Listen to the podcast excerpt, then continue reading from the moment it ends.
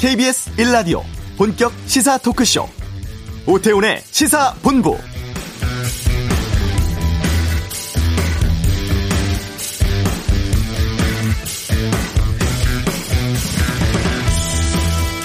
코로나19 여파로 1, 2분기 연속 마이너스로 뒷걸음질 쳤던 한국 경제가 3분기에 2% 가까이 반등했습니다.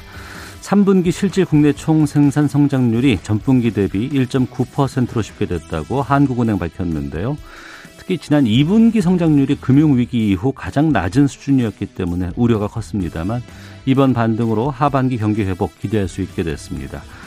올해 GDP 성장률 마이너스 1.3%로 전망되어 있습니다. 이 수치 달성하려면 3, 4분기 모두가 1% 중반의 성장 나와야 하는데 문제는 4분기입니다. 현재 민간 소비가 더뎌서 수출이 관건이고 그런데 해외 지금 코로나 상황이 나빠지고 있는 게 걱정입니다.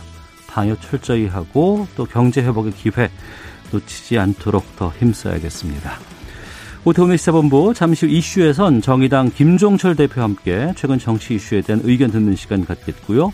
뇌물과 성접대 관련한 김학의 전 법무부 차관의 2심이 내일 있습니다. 양변의 이열질에 전망해 보겠습니다. 2부 정치화투 마무리되는 국감에 대한 평가 또 공수처 출범 상황 어떻게 보고 있는지 여야 의원 통해서 입장 듣겠습니다. 타이어 전문점에서 고의로 휠 훼손한 사건의 여파가 계속되고 있는데 이 내용은 권용주의 차차차에서 다루겠습니다. 오태훈의 시사본부 지금 시작합니다.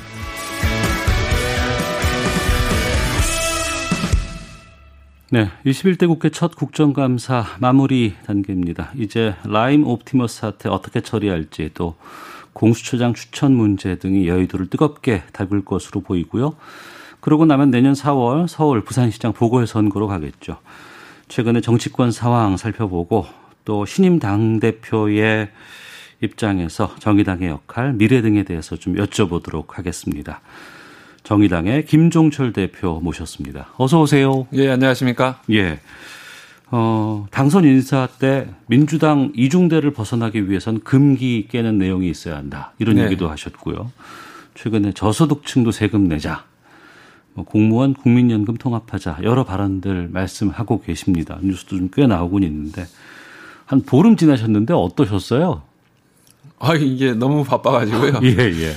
그리고 아무래도 제가 이제 신상품이다 보니까 예, 예. 좀 많이 팔리는 것 같다. 어. 근데 이제 신상품이 나중에 효용성이 떨어지면은 예. 그 결과적으로 안 찾게 되지 않습니까? 그래서 예. 어, 지금 한 발언들을 좀 이렇게 더 구체적으로 더 이어 나가가지고 어. 어, 좀 국민들에게 도움이 되는 그 정치를 계속 해야 되겠다. 예. 이런 생각을 좀 많이 하게 됐습니다. 예. 지금 가슴에 릴레이 동조 단식 중입니다라는 자보를 달고 계세요. 네, 네. 어떤 이유입니까? 아, 이게 뭐 많은 국민 여러분 아시겠지만 이스타항공 노동자들이 예. 그 지금 다 정리해고 당하고 있고 거기 박이삼 노조위원장은 그 지금 국회 앞에서 지금 거의 보름째 아마 단식을 하고 있을 겁니다. 예. 그래서 지금 하고 있어서 아, 이게 어쨌든 이상직이라는 그 의원이 책임을 지지 않고 있는 어. 모습. 예, 예. 또 그리고 그 노동자들이 굉장히 협조를 했거든요. 네. 그 어, 뭐, 이렇게 무급휴직 같은 것도 제한도 그러니까 회사를 하고. 살리기 위해서 애를 쓴 거 아니에요, 노동자가? 아, 그렇습니다. 예, 예. 굉장히 많은 노력을 했는데도 그 과정이 이제 제대로 반영이 되지 않고, 어, 어 그러면서 이제 정리해고로 다 내몰리고 있는 거고요. 예. 근데 이제 이게 코로나 위기 때문인데 이 위기가 오기 전에는 그래도 이스타항공이 괜찮았거든요. 예, 예. 그래서 이 코로나 위기만 좀 버틸 수 있게 음. 정부가 나름대로의 어떤 조치를 좀 취해주면 좋겠는데 네. 어, 오히려 이제 그런 부분에 대한 얘기는 별로 없고 어. 그래서 아 이거는 제가 하루라도 단 이제 뭐 그 옆에 앉아서 하기는 좀 어렵고 일이, 예, 많, 예. 일이 많아서 예, 예. 그래서 돌아다니면서 이렇게 그 몸자보를 붙이고 알리고 있습니다. 알겠습니다. 취임 이후에 참 이슈가 많았습니다. 우선 바로 이제 국정감사가 있었고 그리고 지난 주말에는 삼성 이건희 전 회장이 이제 별세를 했습니다. 정재계 모두 지금 조문 가고 있는데 네. 정의당은 조문하지 않겠다라고 직접 밝혔어요. 네, 네. 뭐 물어봐 가지고 뭐 어. 저희가 거, 그 유족 측에게 네네. 네. 우리는 조문 가지 않겠다 이렇게 한 건 뭐 예의가 아니니까 그렇게는 예, 예. 안 했고요. 예, 예. 언론에서 조문을 갈 생각이냐 물어봐서 음. 아 저희는 뭐 이러저러한 이유 때문에 가지는 않겠다 네. 이렇게 얘기를 한 건데요. 네. 뭐 그 이유가 이제 많은 분들이 좀 의아해하거나 궁금해하시는데 저희가 이제 애도는 표했습니다. 네. 돌아가신 분에 대한 조의는 표했고 음. 다만 삼성의 역사는 그 어떤 우리 사, 우리나라 산업의 발전의 역사이기도 하지만 네. 정경유착의 대명사로서의 역사도 있거든요. 네, 네. 그래서 그런 부분을 밝히기 위해서 저희 당의 이제 노회찬 의원께서 어 떡값 검사 삼성하고의 어떤 그런 그 리베이트 관계를 폭로했다가 네, 네. 의원직까지 상실하지 그랬습니다. 않았습니까? 예, 예. 결과적으로 그게 나중에 노회찬 의원의 이제 그 죽음으로까지 음. 이어졌는데 저희는 이런 부분에 있어서는 뭐 세상의 모든 권력자들이 다 조의를 하는데 네. 우리만이라도 어, 좀, 요런 부분에 대해서는 짚어줘야겠다 해서 조의를 음. 가지 않기로 결정한 것입니다. 예. 그러면 이건희 전 회장 사후 이후에 삼성은 바뀌어야 되지 않겠습니까? 그렇습니다. 어, 정의당에서는 재벌 개혁에 대해서 상당히 많은 의견들을 내고 계신 것으로 알고 있는데 구체적으로 어떻게 바뀌어야 된다고 보세요? 이전에 이제 뭐 순환 출자라든가 뭐 계열사 간뭐 이런 몰아주기라든가 이런 부분은 많은 규제를 하고 있는데 네. 이번에 이제 공정경제 3법이라고 해서 그 추진이 되고 있지 않습니까? 예, 예, 뭐 예. 대표적으로 어 지금까지는 감사들이 재벌 대기업들의 감사들이 이사회에서 감사를 뽑았거든요. 네, 네. 그러니까 사실은 대주주가 이사를 뽑으면 누가 감사가 되든 상관이 없는 구조였죠. 다 같은 편이었죠. 예, 그렇죠. 예. 그래서 이제 뭐 3% 룰로 제한해 가지고 음. 근데 감사위원을 이제 독립적으로 한 명 정도는 뽑아야 된다는 건데 이번에 그게 포함이 됐습니다. 네. 그런 공정경제 3법이 꼭 통과돼야 되고 그런데 이 공정경제 3법에도 빠진 부분이 있어요. 뭐가 빠졌습니까? 그러니까 대표적으로는 김종인 지금 국민의힘 위원장이 예, 예. 더불어민주당의 비상대책위원장도 한번 맡은 적이 있었습니다. 예, 예, 그때 했던 것이 이 재벌 대기업의 경영 감시를 할 사람으로 그러니까 노동자 이사제, 그러니까 우리 사주 조합에서 네. 이사를 선출해서 보내야 음. 이게 노동자 입장에서도 회사가 정말 어려워서 예를 들면 정리해고를 하는 건지. 그러니까 노동자를 대변할 수 있는 이사를 보내야 된다. 그렇습니다. 노동 이사제가 어. 예전에는 포함이 돼 있었거든요. 예, 상, 법 개정안에. 예. 근데 이번에는 오히려 문재인 정부에서 내놓은 그 공정경제 3법에는 이게 좀 빠져, 빠져 있습니다. 있습니다. 예, 이런 예. 것도 포함을 좀 시켜야 되고요. 예. 그 다음에 재벌 그 계열사 중에 금융 계열사들이 있습니다. 예. 근데 이 금융 계열사들이 다른 비금융 계열사하고도 이렇게 다 지분 관계로 엮여져 음. 있는데 음. 금융 계열사는 돈이 많기 때문에 예를 들면 그렇죠. 삼성생명의 보험 그런 요로 다른 회사에 대해서 지분을 많이 가질 수 있지 않습니까? 네. 근데 이렇게 하면은 재벌들이 경영권 방어가 쉬워지거든요. 그 돈이 다 국민 돈이거든요. 그렇습니다. 예. 그래서 어 금융 계열사들의 비금융 계열사에 대한 의결권을 음. 지금 현재 15% 정도로 돼 있는데 네. 5% 정도로 제한하자는 것도 옛날에 나와 있었습니다. 이미. 예, 예, 예. 근데 이런 부분들도 좀 빠져 있어서 음. 이런 부분들까지 포함하는 재벌 개혁이 확실하게 이루어져야 된다. 이런 생각을 하고 있습니다. 바로 질문 드릴게요. 그 공정경제 3법 거기다가 앞서 말씀하셨던 민주당 때 김종인 비대위원장. 그렇습니다. 지금은 국민의힘 비대위원장으로 계세요. 네. 취임 이후에 이 내용을 가지고 만나셨어요. 네, 네, 네. 어떤 얘기를 하셨습니까? 어, 저희가 이제 공정경제 3법이라도 확실하게 해 달라는 얘기를 했고. 네. 근데 이제 김종인 위원장이 거기서 갑자기 이제 뭐 노동개혁을 뭐 같이 해야 된다 뭐 이런 얘기를 하셔서. 김종인 위원장이 주장한 노동법 개혁 그 부분이 이제 그때 나온 것과 다른. 이게 좀 다른 맥락으로, 맥락으로. 하신 거죠. 예. 근데 이제 그 노동개혁을 얘기하면서 뭐, 그 뭐 스웨덴식의 뭘 해야 된다 이런 얘기를 하시긴 하셨는데. 예. 지금은 기업 단위별로 노조를 가입하지 않습니까? 네. 그런 게 굉장히 많은데 음. 그게 아니라 전체 산업별로다가 큰 노조, 산별 노조, 산별 노조, 예, 네. 한 수십만 명이 예. 가입하는 노조에 어. 떤 사람이든 자유롭게 가입을 하고 예, 예. 거기서 전국적인 그 사용자 단체랑 협상을 해서 맺어진 협약이 음. 전체 노동자들한테 같이 적용되는 네. 그 산별 협약 전국 적용 이런 것들을 포함하거든요. 그러면 지금 한국노총이나 민주노총이 바로 그런 케이스겠습니까? 그런 거를 이제 주장을 하고 예, 예. 있는 건데 여전히 이제 기업별 노조의 협상이 좀 어. 주가되는 게 있어서 예를 들면 비정규직이라든가 음. 한 회사에 오래 근무하기 힘든 이런 노동자들은 굉장히 힘듭니다. 이게. 네네. 네. 그래서 이제 그, 런 말씀을 김종인 위원장이 했는데 어. 이게 과연 이거 좋은 내용인데 이게 과연 예. 그냥 이분이 그냥 혼자 사석에서 하는 얘기인지 어. 아니면은 국민의힘이 그걸 받을 수 있는지를 전혀 예. 모르겠더라고요. 근데 저는 가능성이 굉장히 적다고 봅니다. 어. 솔직히 말하면. 근데 그게 만약에 국민의힘 입장으로 공론화가 된다 그러면 국민의힘과도 연대 가능성이 있다는 의미로 받아들일 수 있겠는데요. 어, 국민의힘이 만약에 노동 개혁과 관련해서 음. 그 이런저런 그 개혁에 함께하고 귀를 열어놓겠다면은 네. 충분히 할 수 있는데요. 네. 근데 예를 들면 이런 겁니다. 국민의힘이 요구하는 그 노동법 개혁의 가장 핵심은 음. 해고를 좀 자유롭게 해달라는 거거든요. 그렇습니다. 소위 말해서. 유연하지 않습니까? 예, 예. 그러면은 그 유연한 것에 대한 대비책이 있어야 됩니다. 음. 저는 그래서 다섯 가지 전제 조건이라고 하는데 대표적으로는 실업이 늘어날 테니 실업급여 기간을 늘려주고 네네. 그다음에 실업급여 액수도 높여주고 예. 더불어서 국가가 재취업 재교육에 대한 책임을 져야, 져야 됩니다. 음. 왜냐하면 막 그 노동자들이 잘리고 나서 다른 데 가기가 쉽지 않지 않습니까? 네네. 그런 부분이라든가 아니면 유연화가 되니까 비정규직 고용이 더 늘어날 수 있는데 음. 그러면 비정규직을 정규직하고 동일노동 동일임금으로 해서 차별을 확실하게 없애거나 네. 아니면 프랑스처럼 어떤 수당을 더 준다거나 음, 뭐 이런 개혁들이 함께 돼야 된다는 거죠. 알겠습니다. 국정감사 얘기로 좀 넘어가 보겠습니다. 정의당 이번에 21대 이제 원내로 들어가신 분들에 대해서는 여러 가지 좀 이야기들이 좀 꽤 있었습니다. 20대와 네. 비교해서 전문성이 너무 떨어지는 거 아니냐. 국정감사에서 잘 역할을 할 것인가 라고 우려도 좀 많았었는데 네. 뚜껑 열고 보니까 어, 정의당 뭐 유호정 의원 비롯해서 꽤 선전을 하고 있다라는 평가가 좀 나오고 있는 것 같아요. 어떻게 보십니까?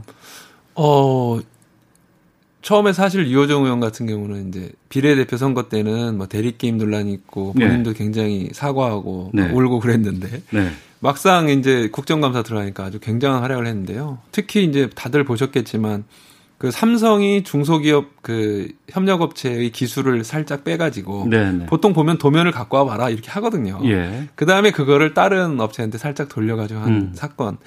이거는 그 우리나라 학계에서도 우리나라의 강소 기업이 나오지 못하는 결정적인 이유로 드는 겁니다. 소위 네. 말해서 기술 탈취. 네. 그런데 그것을 그 정확하게 지적하고 삼성의 사과를 받아냈다는 것은 음. 저는 대단한 사건이라고 생각을 합니다. 네. 그래서 이번 국감의 하이라이트는 저는 그 장면. 어. 그 말장난하지 마시고요. 예, 예. 하여튼 그 요 부분이 저는 어. 이제 앞으로 우리나라에서 강소기업이 좀 나타날 수 있는 예, 예. 그런 작은 디딤돌이 되지 않을까 생각을 어. 해서 예. 상당히 뿌듯해하고 있습니다. 이번 국감에서 뭐 여야 간의 가장 큰 주제는 이제 법무부와 이제 검찰 간의 문제들 그리고 이제 거기에 대변되는 라임 옵티머스 사태였어요. 이 부분은 어떻게 보고 계세요, 정의당에서? 아니 그래서 사실은 저는 좀 답답한 게 라임 옵티머스는 거의 2조 원대의 피해가 난 엄청난 그 금융 사기죠. 금융 사기 사건 아닙니까? 예, 예. 그 피해자들도 뭐 뭐한 1, 2% 정도 더 준다고 하니까 음. 그러면 뭐 한뭐 뭐 내가 전세금 받은 거 한 3, 4억 넣어놓지, 1, 2억 넣어놓지 한 분들이 그냥 다 그냥 그 망한 사건인데 네. 이 피해자에 관한 얘기 그리고 음. 그 사건의 진실을 어떻게 규명할 것인가에 대한 얘기는 빠지고 네. 이것이 추미애 장관과 윤석열 총장의 뭐 수사지휘권 발동이 유효했느냐. 어. 그 다음에 그 뭐 제대로 수사가 됐냐, 누가 부하냐 아니냐. 네. 정말 저는 이거를 보고 있는 국민들이 어떻게 생각할까 싶어요. 어. 그러니까 피해자에 대한 얘기와 예. 이걸 어떻게 성역 없이 규명할 것인가에 대한 얘기 음. 그리고 예를 그 김봉현 씨가 참 김봉현이라는 사기 피의자가 하루는 강기정 얘기하면은 막 여당이 막 침으로 했고 막 야당이 막 이러다가 예, 예. 또 편지 썼다 그러면 또 반대가 되는 이런 이렇게 말 한마디에 왔다 갔다 하는 것이 과연 우리나라 정치가 제1당, 제2당이 할 일인가라는 생각이 들어서 예. 저는 빨리 하루 빨리 지금 정쟁식으로 몰고 가지 말고 네. 성역 없이 빠르게 그리고 검사가 됐든 정치인이 됐든 아니면 금융권이 됐든 모든 것을 규명하는데 모든 초점을 맞춰야 된다. 그 방법으로 민주당은 공수처를 얘기를 하고 있고요. 국민의힘은 특검 도입을 주장하고 있습니다. 정의당은 네. 어떻게 풀어야 된다고 보세요? 공수처가 저는 저희 당론이고요. 예. 다만 공수처 출범하려면 좀 시간이 걸립니다. 당연히 예. 처장 추천하고 뭐 이런저런 그 과정을 거치려고 하도 그렇고 특검도 어 뭐 검찰을 못, 믿, 못 믿겠다 추미애 그 검찰이 돼버렸다 하니까 그런 건데 어 그것도 시간이 많이 걸려요. 예, 예. 그 특검을 누구로 할 거냐, 뭐, 뭐 어떻게 설치할 거냐, 뭐 등등등 또 정쟁으로 갈 수 있으니 네. 어떤 것이든 좋지만 지금 신속히 모든 것을 다 열어놓고 해라. 음. 그저 빠르고 성역 없이. 네. 지금은 어차피 지금 검찰도 추미애 장관의 어떤 강력한 영향력을 행사 아, 아래 있고 또 뭐 윤석열 총장도 이제 있는 상황이어서 음. 저는 검찰이 좀 빠르게 수사하면서 개인적으로 동시에 빨리 공수처가 출범해가지고 이걸 해내는 게 좋은데 네. 특검도 검토할 수 있으나 아까 말씀드린 대로 또 다른 정쟁이 될 수 있을까봐 그것이 좀 우려가 되는 점은 좀 저희도 좀 보고 있습니다. 정의당은 검찰이 철저하게 수사하고 또 공수처를 빨리 출범시켜서 보완하고 또 다른 미진한 부분들은 공수처에서 맡아야 된다. 네. 아. 특검도 좋은데 특검이 예. 빨리 출범할 수 있으면 좋지만 아, 그렇지 않다면 예. 알겠습니다. 그럼 공수처로 가보겠습니다. 국민의힘이 공수처 추천위원 미루다가 두 명을 추천을 했어요. 임정혁 변호사, 이현 변호사인데 이 두 분은 어떻게 보세요? 임정혁 변호사야 뭐 이제 좀 보수적이고 공안통에 있었으니까 당연히 그 또 국민의힘에서 추천했으니까 상당히 좀 까다롭게 나오겠죠, 당연히. 네. 근데 저는 저 이현 변호사 같은 분을 추천했다는 건 그냥 말도 안 되는 일이라고 생각합니다. 음. 그 세월호 특조위에서 그 이제 부위원장으로 그 새누리당 추천으로 가서 했지 않습니까? 예. 이 사람이 한 일은 세월호 조사를 못하게 하는 거였어요. 예. 세월호 특조위 부위원장이 음. 무슨 예산도 못 나오게 하고 그다음에 뭐 그뭐 그 뭐 별하별 뭐 내부 뭐 그 분탕을 해가지고 그 세월호 유족들을 막 고발하기도 하고 별 그런 걸 했지 않습니까?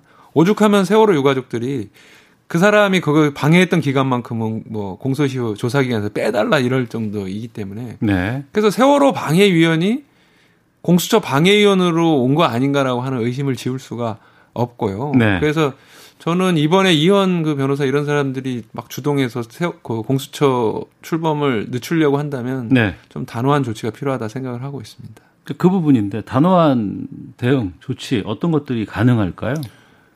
어, 뭐 이유도 없이 계속해서 비토놓고 비토놓고 시간을 끌면은 네. 뭐 필요하면 공수처법을 개정해서라도 아 개정해도 일정 정도 의견이 있으시군요. 그렇죠. 물론 그거는 이제 저희는 이제 의원들이 의원총회에서 결정할 문제이긴 합니다만은 예, 예.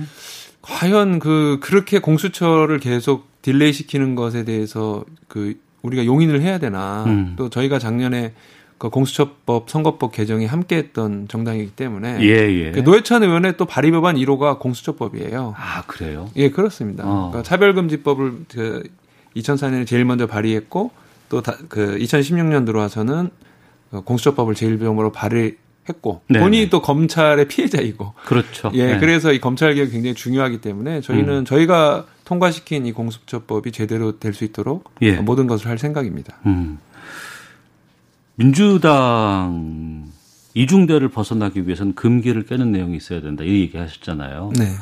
근데 또 뭐 지지라든가 그동안의 역할들을 봤을 때는 비슷한 부분들도 꽤 있었고 연대하는 것들도 꽤 있었어요. 지금은 이제 거대 여당이 됐습니다. 민주당과의 관계는 어떻게 보고 계세요?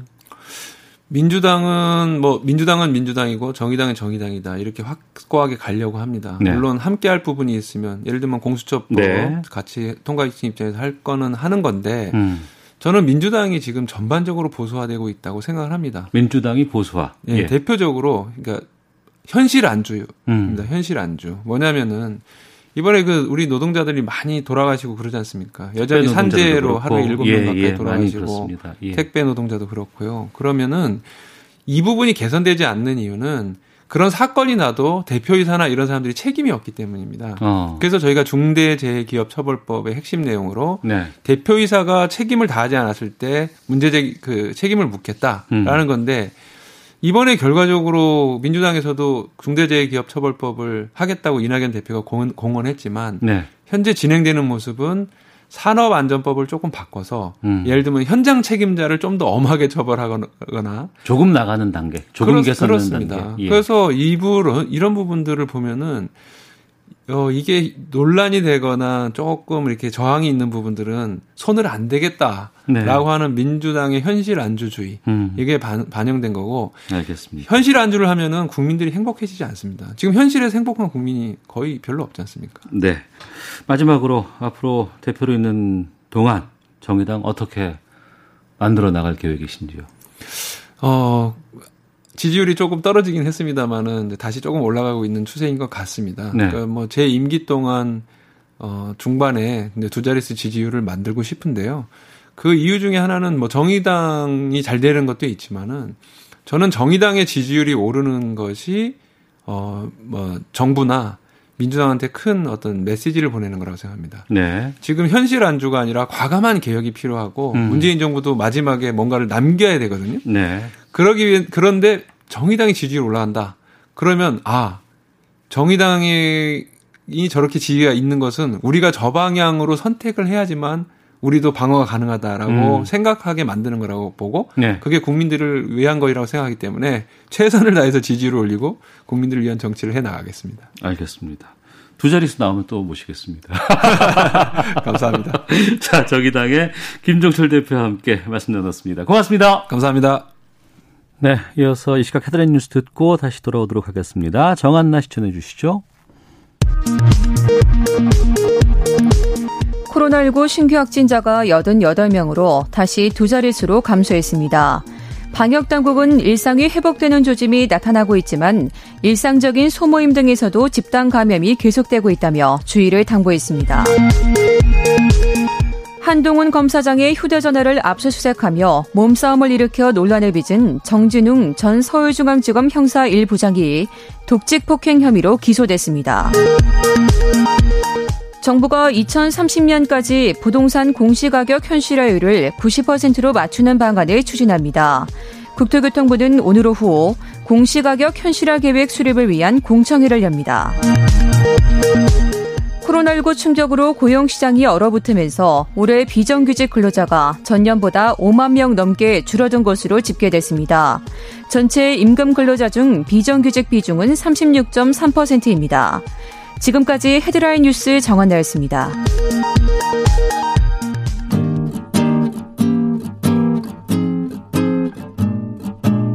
KBS 1라디오 오태훈의 시사본부 여러분의 참여로 더욱 풍성해집니다.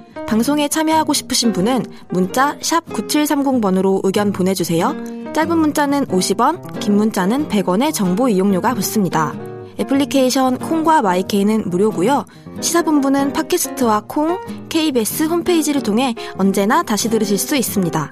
많은 참여 부탁드려요. 네, 사회를 뜨겁게 달군 이슈를 다뤄보는 시간입니다. 양변의 이열지열. 별장 성접대 의혹, 또 수억 원대 뇌물 수수 혐의로 재판 넘겨졌습니다.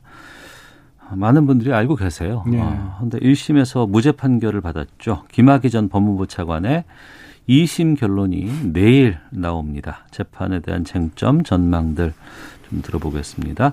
양지열 변호사와 함께 합니다. 어서 오세요. 네, 안녕하세요. 예. 6년 만에 재판에 넘겨졌고 네. 그 사이에 구속도 좀 됐었어요. 네. 근데 1심에서는 그냥 무죄 다 여덟 개 혐의 다 무죄였다면서요. 네, 그렇습니다. 사실 어 크게 말씀을 드리면 네. 김학의 전 법무부 차관이 받고 있었던 혐의가 어, 두 갈래 뇌물죄 부분하고 성범죄 부분이었다라고 말씀을 드릴 수 있을 것 같습니다. 네. 그런데 이게 대부분 2010년 이전에 벌어진 일들이었고요.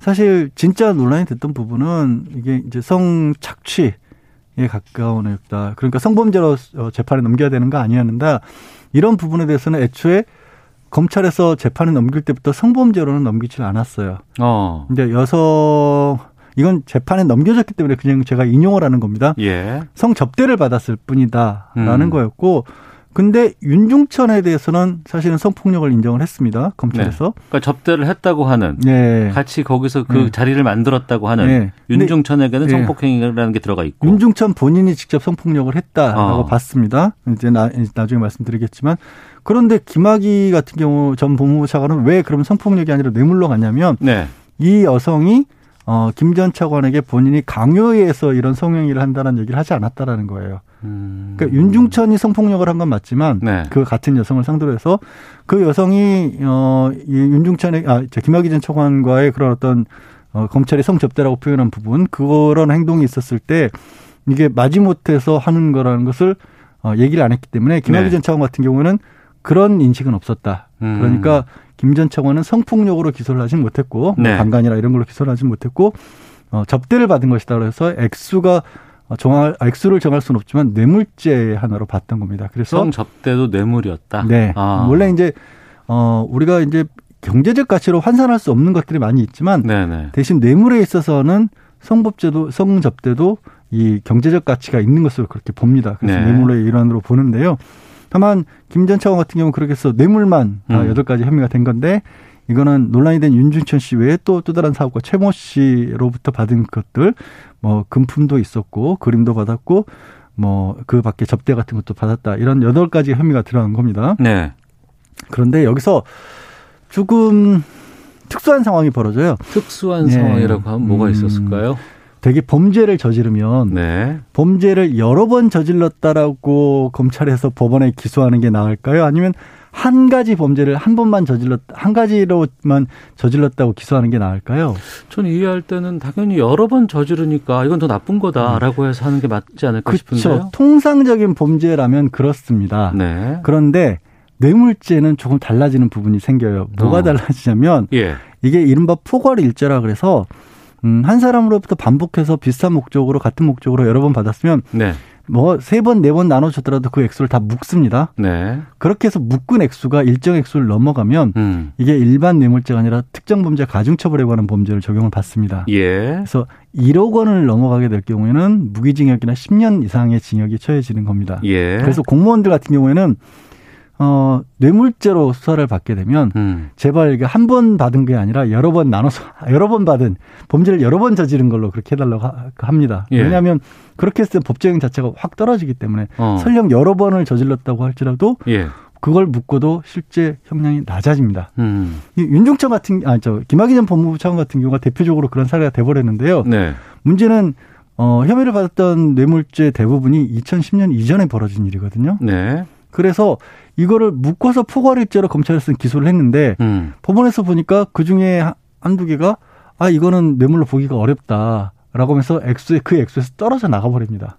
전에 옛날에 받았던 거는 네. 아 옛날에 받았던 게 아니라 그 묶어서 또 묶어서 검찰은 묶어서 판단해 달라고 그랬는데 그 중에 예. 가장 액수가 큰 게 그 실제로 이거는 대가성도 없고 어. 예, 이걸 뇌물로 보기가 어렵다. 부정한 청탁도 어렵다라는 식으로 해서 빠집니다. 아. 근데 그걸 무죄로 판단하게 되면 뭐가 문제가 생겼냐면 예. 나머지 것들이 다 조각조각이 나버립니다. 예, 예. 한꺼번에 묶어서 합산할 수 있는 게 아니라 아. 그냥 별개의 범죄를 여러 번 저지른 게 된 거예요. 예, 예. 그러면 그 별개의 범죄들은 다 공소시효가 길어야 10년, 어. 7년 이렇게 돼 버립니다. 예. 2010 20년 재판이잖아요. 어. 공소시효가 다 지나버린 겁니다. 그래서 그거 때문에 사실상 실제로 유죄인지 무죄인지 판단조차 제대로 받지 못하고 음. 그냥 이른바 아 이건 재판 대상이 아니다라고 해서 면소를 해버리게 되는 겁니다. 면소. 예. 예. 그래서 어, 김학의 전 차관 같은 경우가 물론 안에 내용들은 굉장히 뭐 각 죄마다 조금씩 조금씩 다릅니다만 음. 이게 아, 이게 법 이론이 이렇게 만들어져 있는 맹점이 김 전 차관에게 바로 적용이 된 거죠. 네. 김학의 전 차관 문제가 상당히 이전부터 불거졌었어요. 네. 그런데 그게 수사가 제대로 되지 않았었고 음. 그냥 덮이고 덮이고 했다가 나중에는 뭐 작년에는 민주당에서 특위까지 만들어서 여러 가지 노력들을 했던 것으로 좀 보이고 예. 근데 그런 것들이 정작 재판으로 가서 보니까 어 이렇게 허무하게 나오나 싶은 음. 생각이 들기도 하는데 그러면 기소 자체에서도 약간의 실수라든가 문제점들이 좀 보이나요? 이번 기소에서 문제점이 있다고 말씀드리기는 어려울 것 같아요. 예. 그런데 문제는 이번 기소에서는 어 뭐 검찰이 최선을 다해서 재판에 넘겼다라고 보고 싶습니다만 네. 문제는 다른 게 아니라 2013년, 2014년에 이렇게 했었어야 된다는 거죠. 그때였으면 아, 네. 조금 전에 말씀드린 것처럼 개별 범죄들로서 뇌물죄가 액수가 좀 작은 것들이라도 충분히 법원에서 유죄로 판단할 부분이 있을 수 있을 것입니다. 네. 그런데 이미 10년이 넘어서 재판에 넘겨졌기 때문에 음. 결국 말씀드린 것처럼 공소시효 문제가 걸려서 이거 따지지도 못하고 그냥 무죄를 받는 그런 일이 벌어진 거예요. 네. 그러니까 사실 처음에 촉발됐던 부분은 이제 성적 접대 의혹이었지 않습니까? 음. 그런데 검찰에서 어떻게 했어요? 이거 아, 영상 속 그 남성이 김학의 전 차관인지 특정하기가 어렵다. 그게 지금도 상당히 좀 여러 패러디 나하고 논란이 좀 많이 네. 되고 있더라고요. 그렇죠. 근데 이번 예, 재판에서 예. 그분은 인정을 했어요. 예, 예. 이번 재판에서 보니까 어. 아, 그 사람 맞다. 아, 김현 차관 맞다. 아, 재판 쪽에서도. 네, 재판부에서도. 어. 그런데 그런데 그걸 가지고 뇌물을 따지다 보니 공소시효 지난 것들도 있고 음. 남아있다가 불만한 것들 중에서도 뭐 대가 관계가 없다거나 이런 식으로 다 빠져나간 그런 셈이 됐거든요. 네. 그러니까 말씀드린 것처럼 2014년, 14년에 아까 말, 어, 김학의 전 차관인지 아닌지 모르겠다. 음. 명확하지 않다. 또 혹은 영상 속에 같이 등장하는 여성 같은 경우가 이제 성범죄로서 고발을 했었는데 네. 고소, 고소를 한 거죠. 피해자니까. 음. 고소를 했는데 어, 그 여성이 당신이라는 증거가 없다. 네. 명확하지 않다. 음. 이러는 바람에 또 수사가 제대로 진행이 안 됐던 거죠. 그러니까, 그러니까 지금까지 말씀해 주신 걸 정리해 보면은 1심 재판부의 판정이라든가 여러 가지 이런 상황들을 정황들을 본다 그러면은 지금 올라온 상황이나 또 제시된 증거라든가 이런 것들이 법적으로 봤을 때는 무죄가 지금 거의 유력하다 이렇게 이해를 해야 되는 건가요? 현재로서는 그렇다는 거죠. 그게 어. 딱 5년 한, 그러니까 5년, 6, 7년 처음에 문제가 불거졌을 때만 제대로 수사를 하고 재판에 넘겨졌으면 네. 이렇게 다 무죄가 받을 가능성은 저는 극히 낮다라고 음. 봅니다. 네. 네. 그래서 사실 김 전 차관 같은 경우에는 1심 선고 때는 이제 구속돼서 재판을 받고 다 무죄 받고 풀려나면서 음. 그동안 굉장히 억울했었다라는 취지의 어떤 그 뭐 얘기를 한 게 언론에도 소개가 됐습니다만은 네. 모르죠. 실제로 전부 다 정말로 무죄일 수도 있지만 음. 사실은 그렇지 않고 네. 그냥 시간이 흘렀기 때문에 음. 재판부가 어쩔 수 없이 판단조차 못했던 부분들이 많았던 거거든요. 예. 진짜 제대로 판단을 받을 수 있었다라면 음. 유죄가 나올 수도 있었기 때문에 쉽게 그렇게 본인이 억울했다라고 말할 만한 상황은 결코 안 된다. 당장 성 접대를 받은 건 사실이었다. 영상 속 네. 인물 맞다. 음. 이건 확인이 된 거거든요. 어. 음. 하지만 상당히 이게 언론을 통해서 불거지고 여론을 통해서 상당히 관심이 높아졌을 때 또 해외로 또 출국하려고 또 시도도 했었고 막 이런 예. 경우들이 있었잖아요. 2018년도에 출국 금지 사실이 내려졌다는 사실을 모르고 출국하다가 공항에서 예, 잡혔던 예. 일이 있고 그게 결정적으로 이제 구속까지 되게 된 계기는 됐습니다만 아. 그러나 말씀드린 것처럼 너무 늦었던 거죠. 아. 그때는 이미 이제 검찰에서 어 나름대로 이제 특별수사팀을 꾸려서 명명백백하게 가리겠더라라고 했지만 그 전 검찰이 제대로 하지 않은 것 때문에 음. 상황이 이미 종료됐던 상황이에요. 네. 어찌 보면. 그러면 지금 검찰은 항소를 한 상황이고 네. 1심 판결을 뒤집기 위해서 검찰은 애써야 될 거 아니겠습니까? 네. 검찰의 입장에서는. 네. 그러면 뭐 새로운 증거라든가 새로운 증인 같은 것들을 뭐 그동안 수사를 하지 않았을까 싶기도 한데 그런 건 좀 보입니까? 생각해 보면 그러기가 대단히 어렵다라는 건 짐작이 가시겠죠. 이미 음. 두 번, 세 번 무혐의 받아, 두 번 무혐의 받고 특별수사팀까지 꾸려져서 10년도 더 지난 일을 샅샅이 긁어 모았고 그 과정에서 윤중천 씨 외에 다른 건설업자 최모 씨로부터 받은 접대나 향 같은 것도 드러났잖아요. 네. 어, 그런데도 불구하고 무죄가 나왔는데 이제 와서 새로운 증거가 뭐가 있겠어요. 물론 음. 말씀드린 최모 씨가 증인으로 네. 신청이 돼서 한 사람 한 번 나오긴 했습니다. 그래서 네. 재판 자체가 그냥 세 번으로 끝났어요. 음. 그러니까 공판 준비기를 하고 한 번 공개 재판하고 이제 결심하면서 끝났고 선고를 내일 받게 되는 건데 거기서도 나온 얘기는 그냥 대가 관계가 어느 정도 있었다는 식의 진술은 있었지만 어 지금의 법원은 일반적으로 1심과 항소심을 따질 때 항소심에서 완전히 새로운 증거들 같은 게 추가로 되지 않는 한 1심 결론을 어지간해서는 바꾸지 않거든요. 네. 게다가 여기서 어지간해서는 바꾸지 않는다의 문제가 사실관계를 다툴 수 없는 부분들 음. 시간이 이미 흘러서 공소시효가 지나버린 것들이 더 많기 때문에 네. 그 최모 씨의 증언으로 공소시효를 바꿀 수는 없는 거거든요. 어. 그래서 뭐 예, 지금 검찰은 나름대로 최선을 했다라고 믿고 싶지만 뒤집을 수 없는 상황이었다라고 봅니다. 지금 검찰의 구형량은 얼마나? 12년 구형을 했었죠. 지난 1심 때도 그랬고. 예. 상당히 엄청난 왜냐면, 거잖아요. 왜냐면 네. 액수가 말씀드린 것처럼 이게 전부 다 해서 1억 원이 넘는데 어. 그러면 특가법상 10년 이상입니다. 아 그래요? 예. 어. 근데 그게 구형은 어, 그렇게 했지만 했지만 예, 뭐 법원에서 봤었을 때는 야 이거 시간 다 지난 거 들고 와가지고 우리 음. 보고 어떻게 하라고 하냐. 그거는 1심에서 판단하면서 판결문에 어, 판사마저도 그렇게 얘기를 했을 정도입니다. 네. 알겠습니다. 그러니까 검찰의 부실 수사라든가 당시에 네. 아 그리고 검찰이 그 부분이 문제가 됐던 거 아니에요? 어떤 건 기소하고 어떤 건 네. 기소 안 하고 어떤 건 덮어놓고 이런 부분들. 그게 딱 이 김학의 전 차관 사례에서 어쩌면 보이지 않을까 싶습니다. 왜 음. 그렇게 납득하기 어려운 이유로 네. 수사를 계속하지 않고 무혐의를 해버렸느냐라는 음. 부분이고요. 진짜 그런지 안 그런지는 아무도 모르죠. 네. 하지만 그냥 일반적인 국민 환상으로 입장에서 봤었을 때는 야 이거 좀 너무 심한 거 아니야? 이거 선택적으로 한 거 아니야? 음. 라는 얘기가 나올 수밖에 없는 게 김 전 차관 사례가 아닐까 싶습니다. 알겠습니다. 네. 2심 선고 내일 나온다고 하는데 그러네요. 양지열 변호사와 함께했습니다. 고맙습니다. 네, 고맙습니다. 예, 잠시 후 2부 정치와투 21대 국감에 대한 평가, 또 추미애 법무부 장관과 윤석열 총장 간의 갈등에 대한 입장 듣도록 하겠습니다. 권영재 차차 타이어 휠 고의 훼손 사건 다루겠습니다. 2부에서 만나 뵙죠.